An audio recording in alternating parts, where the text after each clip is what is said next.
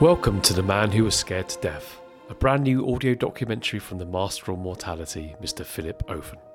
A man who has thought about not existing every day since the age of 12 and has even seen an existential therapist to come to terms with dying. In these recordings, we speak to people who deal with death as part of their daily jobs to see if their views of existence have changed over the years as they try to help Philip come to terms with his own. Today we talk to Deb Larmour, a funeral celebrant Please note, these recordings took place before COVID, if you can imagine such a time.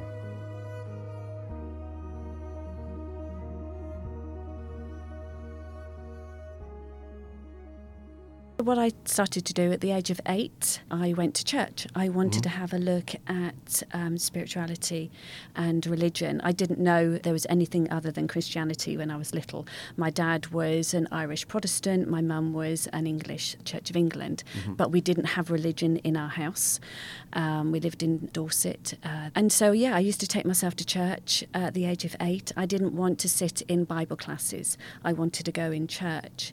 And uh, I used to go every week to the edge about 12 until we moved away from the area. And just loved being inside the church, and I still do.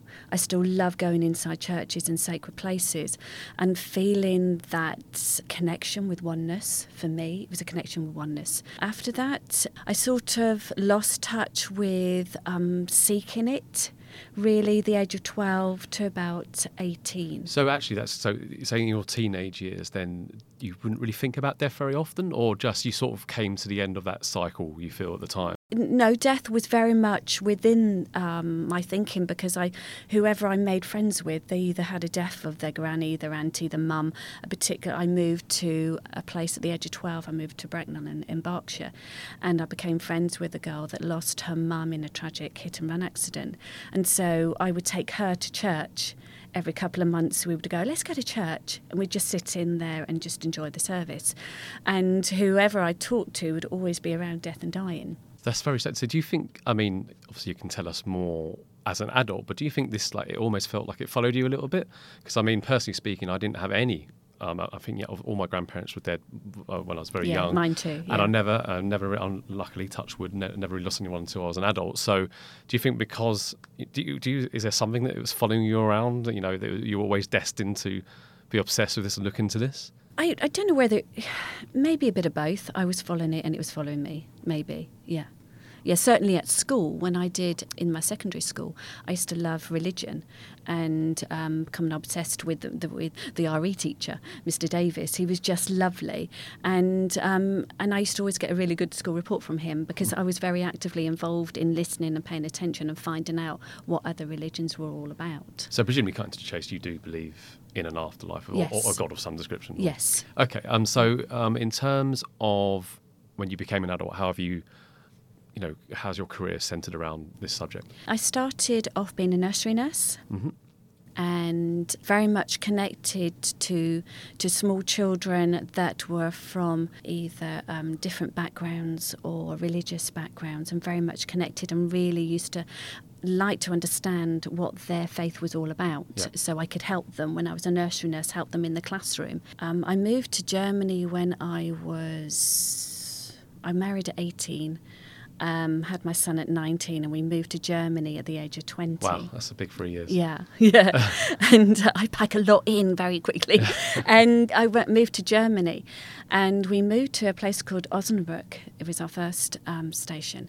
And Osnabrück is the army camp and the headquarters, um, housing quarters, were built on concentration camps. Oh wow. Okay. And uh, so we were told not to dig in the gardens or anything like that. So it still was there. And, you know, um, spiritual things would happen, ghostly, unexplained things would happen to other people, not necessarily to me. Yeah. But I was always aware of other people saying that, you know, things would move around the house. I mean, I've, I, funny enough, we've had other conversations during this series. Um, for me, I'd love ghosts to exist simply because it would give some indication that something happens after death. Because Yeah. as I said, my fear really lies in not existing with everything else going along forever and ever and ever without you being involved than it does Yeah. the act of you know the, uh, you know the actual act of dying. So ghosts would be a, would be brilliant. I mean, obviously they're not always Yeah. good, but Yeah. at least it shows you that something else is out there. I mean, is that something you you, you follow, you believe in? the experience I've had, Mm. yeah, up to date, absolutely. When I was in Germany, I didn't see any ghosts, but I had that feeling.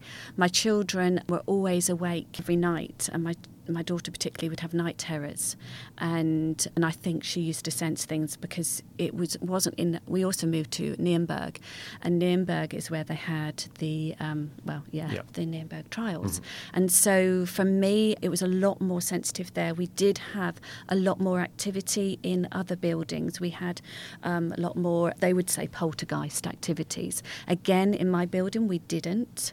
Can't say that I've seen anything, but my daughter and my son would have night terrors and wake up every night screaming. I mean, every single night Okay. while we were lived there. And we lived there two years. So if if I mean we're just sort of going on a tangent here, but I mean this is the one thing that, that does baffle me. Like if ghosts obviously do exist, then what's the purpose?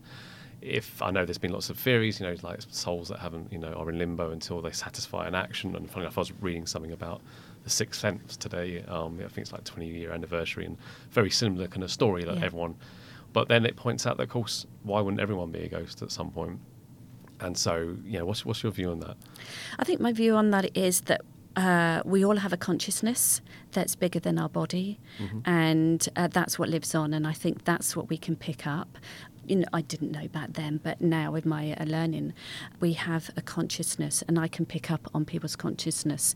As an intuitive minister, which we will get to in a little bit, I can pick on the, up on the deceased one when I work with them to create their funeral, and two, I can pick up on them before they actually pass. Okay, so, so- I know the clients that are coming to me before they actually pass. Oh wow, pass. that would be quite. Yeah. That's quite useful. I wish I knew that. Yeah. Um, so is it? I mean, are we talking about what commonly be called a soul here? Is that kind of, Yeah. or do you not like using that word? Uh, whatever is comfortable for you, Hmm. whatever you know. Um, I might use the word God, soul, essence, consciousness, intuition, whatever, spirit, um, and it's whatever feels right to the person I'm talking with. So some form of individuality that is just yours, Yeah. essentially that Yeah. you own or you know is Yeah. in you, and that, that lives on afterwards. Is this is this what is this I, what the theory I, is? I, think yes, eternal. For Oh, me, it's eternal. okay. Yes, it lives on in a different form. Yeah, that's for me. That's what it is. Yeah. No, I mean I'd love to believe it as well. So, um, how do you reconcile that with say well, what happened before? So before you existed, presume this soul is it like waiting to be housed, or do they pass on between people, or See, I used to believe that we came into this lifetime for a learning and we had a contract and there was destiny and you're destined to meet that man, you're Yeah. destined to have those children. I don't necessarily believe that now. For me, I think um, I had a conversation with a friend in Jersey actually. We went and did all the Jersey tour. Yep. And that's why this conversation came up. And she said to me, she said, you know, what, what is your thinking on a contract? And, um, and I said, I don't believe that we come in for, we have destiny anymore. I believe Right. that we create it. And uh, she said, Oh, well, I don't agree with that. She said, I think we all have a contract, we all had this learning. And I said, okay, so if you believe in karma, so she said yes. And I said, do you believe that karma then can go into another lifetime? She said yes. I said, so why can't our consciousness, our agreements, our destiny all just keep going and going and going? Yeah. And so she, oh, I haven't thought about it like that. so for me, that's my understanding now is that we have a soul that travels a journey. yeah, It has a blueprint of everything that we've gathered over our lifetime. the big question from what you're saying about this soul is is it created? I mean, it would sort of make sense to me if there was a higher being or something more divine. I can sort of understand why we'd want to, or it would be created this soul inside us that give us some kind of journey. Or is it just life itself? That's what life is. For me, there is a higher being, there is a higher majestic consciousness that watches over all that is, is a oneness that all that is. But I believe we can create the life that we want. Within With within the template or within this. within within whatever we want you know i've i've done that law of attractions in there. You know i don't believe that we're destined to meet one person we're destined for this. I believe we create that with our thoughts and our experiences that we've gathered over the years. My thought process when i was 20 is certainly different what it is now. Yeah. and you know years ago i would have thought oh yeah no i'm here to meet one soulmate. I'm having these two children. That's a job i'm going to do. Now i don't believe that because of the experiences i've been through that we create the life that we want to create So something very interesting I found. I know you, you've wrote a little uh, bit about your character, but I like the fact that you say you started wanting to find the answers. You're not scared anymore. When I worked in the operating theatres, I just started, well, I, I found meditation mm-hmm. through having migraines. My whole journey has been on the dream I had and having migraines to find a solution for my migraines. So I've done everything. You can, you know, counselling NLP like you yeah. to try and solve the migraines. Oh, right, okay. The more I step into my spiritual awareness, the less my migraines are which okay. is interesting. But that's also had an understanding when I worked in the operating theatres. So I joined a meditation group, yeah. thinking it was like a yoga meditation group. And when I got there, it was people sat round with a candle in the middle, and I'm thinking, well, this doesn't look like yoga. and so I thought, well, I can't leave. It was a shamanic uh, meditation circle. Okay. And after one session of them doing our meditation and calling in the spirits and things like that, I was hooked. So I thought, ah, oh, this is another way of researching. So that then led on to continue in the meditation group, which then opened up my awareness and consciousness to what is bigger than what I am. So I'd be, say, at the computer, or I would help in the patient uh, be a, um, aligned onto the table, and I would see a flash of light, yeah. and I mean like a floodlit flash, and I'd look at other colleagues and go, "Did you see that?" And they go, "No." And I, for a long time, I never said anything. And then I remember um, speaking to one surgeon, and I said, "How was Mr." And um, they said, "Unfortunately, Deb, he died." And I went, "Oh gosh!" And they said, "Everybody dies within our theatre, Deb, because we are a cancer." Right. head and neck surgery. What we're doing is we're extending people's lives. We are not curing them. And that really then made me, well, what am I then witnessing with the light? And then through my um, meditation classes and, and speaking with my mentor, what I understood was it was like the gateway, what I call a gateway, where the, the veil opened. And that was a time when the soul can exit. Right, okay. Um, and that's and before before that you think that before the death yes oh right, yeah, yeah, that would okay. sometimes it would be six months to a year okay. before because then i started following up the patient then to find out how they were only with the surgeon and so the more i was aware of the light opening in the theatres, the more that I was aware that that was the gateway when the soul can leave. Because I don't feel that I, um, I don't know everything. I'm just sharing what I experience. yeah, no, I find that. I, like, I love the idea actually of, the, of, of as you say, the soul leaving before. I think we always have this image of like the, the, moment you die, then that's it, you know, or your soul goes off to wherever or the afterlife. But I think we get gate what I call gateways. I don't know what other people call it. Yeah, yeah. That you can exit at that time, and it comes at different times in and your. If that's like a choice available to you. If you're yeah. aware of that at the time, it's okay. I think I'm gonna I'm gonna dip out now because yeah. frankly I know where this is going, and yeah. maybe it has other jobs to do. Out of interest, um, working in that sort of medical profession, then did you find most of say the doctors or operating doctors were they more of a non-spiritual attitude towards you know they were very yeah, well they're medical yes. so that this is what happens yeah, to the bo- human body yeah i would i would agree with that there are, are chaplains that you can go and talk to um, and i did do a stint as a chaplain there actually volunteer chaplain as an interfaith minister okay. to uh, to try and then speak to those patients that have had operations that are, are on the end of life scenario, and I would I wanted to tap into those, but um, I didn't. I wasn't successful at the time. So, so obviously you've spoken to a lot of people about this subject a lot of times. What's the main theme that people, you know, talk to you about? I mean, is it much like myself? Is there a lot of people out there just fearing not being around anymore more than you know the painful side of dying or the people you leave behind? It's I think to take myself as selfish, you know, a selfishness yeah. of no, I want to keep going. I think it depends what age you are, whether you've got an illness, whether it's a terminal illness, to how your your mind is set and your perception of what is true. I was going to ask. Yeah. I presume. I mean, I've always had that belief, and I've known a few people, not many, in my time, that there is a sort of not a peace, but when you have an end date or, or, or an idea, they seem to, at least on the outside, become far more at will with it uh, yeah. and, and be able to make sort of more planning and you know sensible decisions.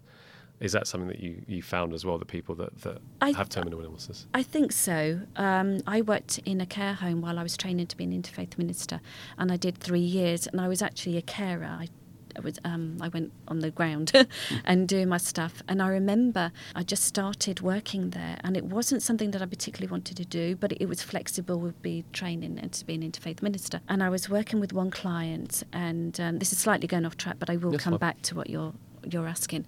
And I was thinking, oh, why am I here? Why am I working with old people? I don't want to work with old people. I want to work with younger people because that's what my training was going to be for. Yeah. And uh, I walked into a room and I asked that question, and very, very clearly in my head, a voice that was not mine said, You need to see them as all children. They are all children. And I thought, Oh, actually, we are all children. We're just at a different age and different stage. Yeah. So my mind shifted to what I was there to do. So I loved my job for three years, and I walked 150 residents Okay. Across what I call the threshold. So when they had last breath until died. And I would probably say all fif- 150 of them were at peace when they took last breath. That's amazing. So, It- did- but it, it was at different stages. So it could have been weeks before, months before, hours before. so at some point they found Yeah. a bit of pe- inner peace. Yeah. They seemed to. Yeah. That's very interesting. So, um, what about the families then? You know, what, how did they? Because I mean, I suspect obviously the, the whole argument you, you don't know you're dead because you don't wake up from it might well, might or might not be true. But Yeah. it's the friends and family who seem to take it the, the worst because obviously they're the people that are left behind. Do you find that when people were older there was more of an acceptance? Because I mean that would make sense to me that you know if you've lived a lot of your Yeah. natural life, then it's probably going to be easier for people to cope. I think in general, most people do have a level of quicker acceptance of their, their father, their mum Yeah. um, passing on if they are of an age that they've lived. But I also would agree that the grief is still the same. Right. If they've died when they're 98 or whether they died when they were 70, to that child or your sibling, the grief is still the same in that moment. Yeah. Yeah. You've mentioned the interfaith. Do you want to explain what that is? It's it's a training in London or New York, Mhm. and it's for um, people that do not want to just channel their ministry in just one faith. We are we did a stu- it's a two year course, and we study all faiths. Okay. Six major faiths, not all, that's a Mhm. lie. A two year course, and you also train to be a spiritual counsellor with that. And what they do is they strip away you to the absolute core. So they find your vulnerabilities, your weaknesses, um, your, um, your fears, Right. and then they counsel you to make you balanced in your thinking, should do. Not everybody Yeah, is cool. at the end, but most of them are. And then in the second year, you look at ceremonies, so funerals, um, weddings, baby blessings, that sort of Right, thing. okay. And at the end of that, you get a choice whether you would like to be ordained as a reverend or Mhm. you just want to take that as a spiritual journey and go on. And so I chose to take it as um, being ordained. And we were ordained in Notting Hill, actually, in church in the Notting Hill. Oh my god! So what does what does that involve then? That just sounds utterly fascinating. It, it was just an amazing. Um, it was a it's a two session thing. So we went to Devon for a four day retreat, Okay. And you go totally vegan, and you have to wear white. Uh, throughout Which the whole time, so yeah, very um, purifying. So we Mhm. did a lot of walk in the labyrinth, inner work. So it was also um, walk in the fire sort of things, and then you do a day of complete silence, and then you meet back up on the last of that day, and then you say your vow, which you create yourself. You write your own vow that you're going to be saying to the God of your understanding. And then the second part of that is in London, where we came to Notting Hill. Uh, I think it's called the Second Christ Church, but don't quote me on that. Again, it's you wear white. And um, you all come together, and for each one's different. It depends who the tutor is and what they're studying, particularly. And uh, so we all came in on a Jewish horn blowing, Okay. and you're all called in one at a time to say your vows, and then you're given what you call a stole, which you create yourself. Then you are blessed as a reverend from then on. And so what what is then?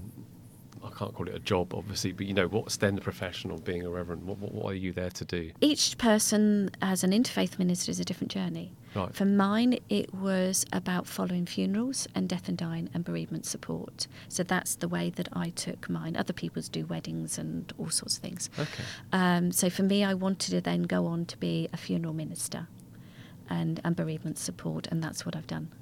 And Yeah. so I understand you work with families who either don't associate with one particular religion or Yeah.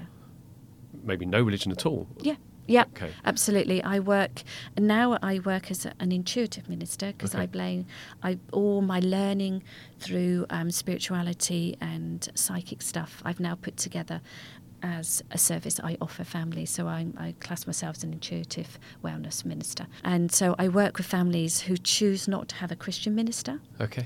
but a lot of them will put Christianity in it. So it could be the Lord's Prayer, it could be um, a hymn that they want or a psalm that they want. But there are a lot of families that don't want that. So I create a totally unique service for them, whether it's natural burial, whether it's cremation or traditional burial. And the people that do the course, presumably they would have had to, or it would make sense for them to have some form of religious belief. Yeah, I mean, because Absolutely. We all came from a religious understanding. In fact, a lot of them came from a, um, a Catholic background. well, I was about to ask Yeah. actually. I mean, uh, have you ever faced any backlash from like Christians or, or you know Uh, that thing for doing the multi faith? I would say so, yes. Yeah. oh, yeah. I worked, um, I did voluntary work in a hospital and I wanted to go on to do the chaplaincy work Mm-hmm. with the intention of working peri- with people that are end of life. And I had two lovely ministers, one Catholic, one Baptist, and they took me into the office after 12 weeks and said, you know, we really think that you're loving, compassionate, you're really, really good with our patients, but we cannot offer you a position here because you're not of one faith. And I said, but isn't that what people are asking for? They're not asking for religion, they're asking for an understanding of what's beyond death for them. Exactly. And that's what I'm here to do. I'm not here to, to fix them, I'm not here to persuade them in any way. I'm here just to listen to them and explore the question. Well, I, I mean, not being religious myself, but one of the fundamental tenets of religion is to give peace, hope of an afterlife, as long as you'd hope give sort of good lessons in how to be good human beings. But ultimately, you know, there is always that thing at the end which you would hope would give people peace in their life if it's not going well. So I'd find that quite surprising Yeah. that you can't represent one and not represent another. But then I'm coming from a completely unreligious background. I wouldn't call myself a Christian, I have Christian values. Right, interesting. Okay. Yeah, I have Christian values that I was brought up with. When I'm working with my clients, um, whether it was in the care home particularly, or with my clients now, I look at what their beliefs are, what their faith background is, and, and I work with them, what, even what their culture is, because sometimes the faith and the culture are very different. So I try and adhere to what they believe in rather than what I believe in. But if they do have an afterlife belief, then I will bring that to the table. I had a client that phoned me um, a few months ago now. She said, My dad has just lost my mum. They've been together since they were 15, um, and he's 98. He's deeply grieving. Can you come and see him as um, bereavement support? And I said, Absolutely. Went to see this gentleman, and he was absolutely bereft. Obviously, he'd been with a donkey's years. But my intuitive side thought actually he's got a, a gateway to leave here if he wanted to. So I said to him, what if, What's your belief system? And he said, I don't have a belief system. I don't share belief of spirituality. I don't believe there's an afterlife.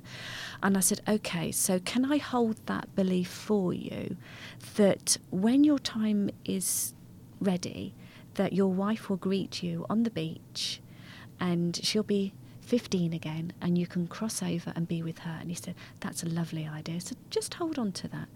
So the next week, the family called me and they said, Deb, he's now end of life. Can you come and see him end of life capacity? Yeah. So I went to see him. So I said to him, Murray, are you okay? And he was semi conscious. Wouldn't answer. So I went, okay. I said, Murray, what I'm going to do, I'm just going to put my hand underneath your back and one on your heart. And I just did that. I said, all I'm doing is just sending you God's love. That's all I'm doing. And this man, 98, didn't have a spiritual belief, was semi conscious, semi unconscious. And he said, Wow, he said, I can feel heat coming through all of my body and I'm tingling. I said, Okay, Murray. I said, If you can feel that, can you see a light? And he went, I can see a light. I said, Can you see your wife? Is she standing there? And he said, Yes, I can. I said, When you're ready, Murray, you go towards that light. I said, And your wife will be ready for you. And all your family be there your sister, your brother, whoever. I said, Is that okay? And he went, That's okay. And I took my hands away and I stayed there for another 20 minutes. He was completely quiet.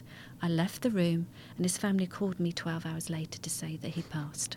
I don't know whether he saw that. I just know what I feel. And that's, you know, for me, I do see the loved one coming through when I was in the care home and when I'm creating my funerals. I do see them step into the space where we are. I do feel them. I do connect to their consciousness. And for me, that is living beyond death.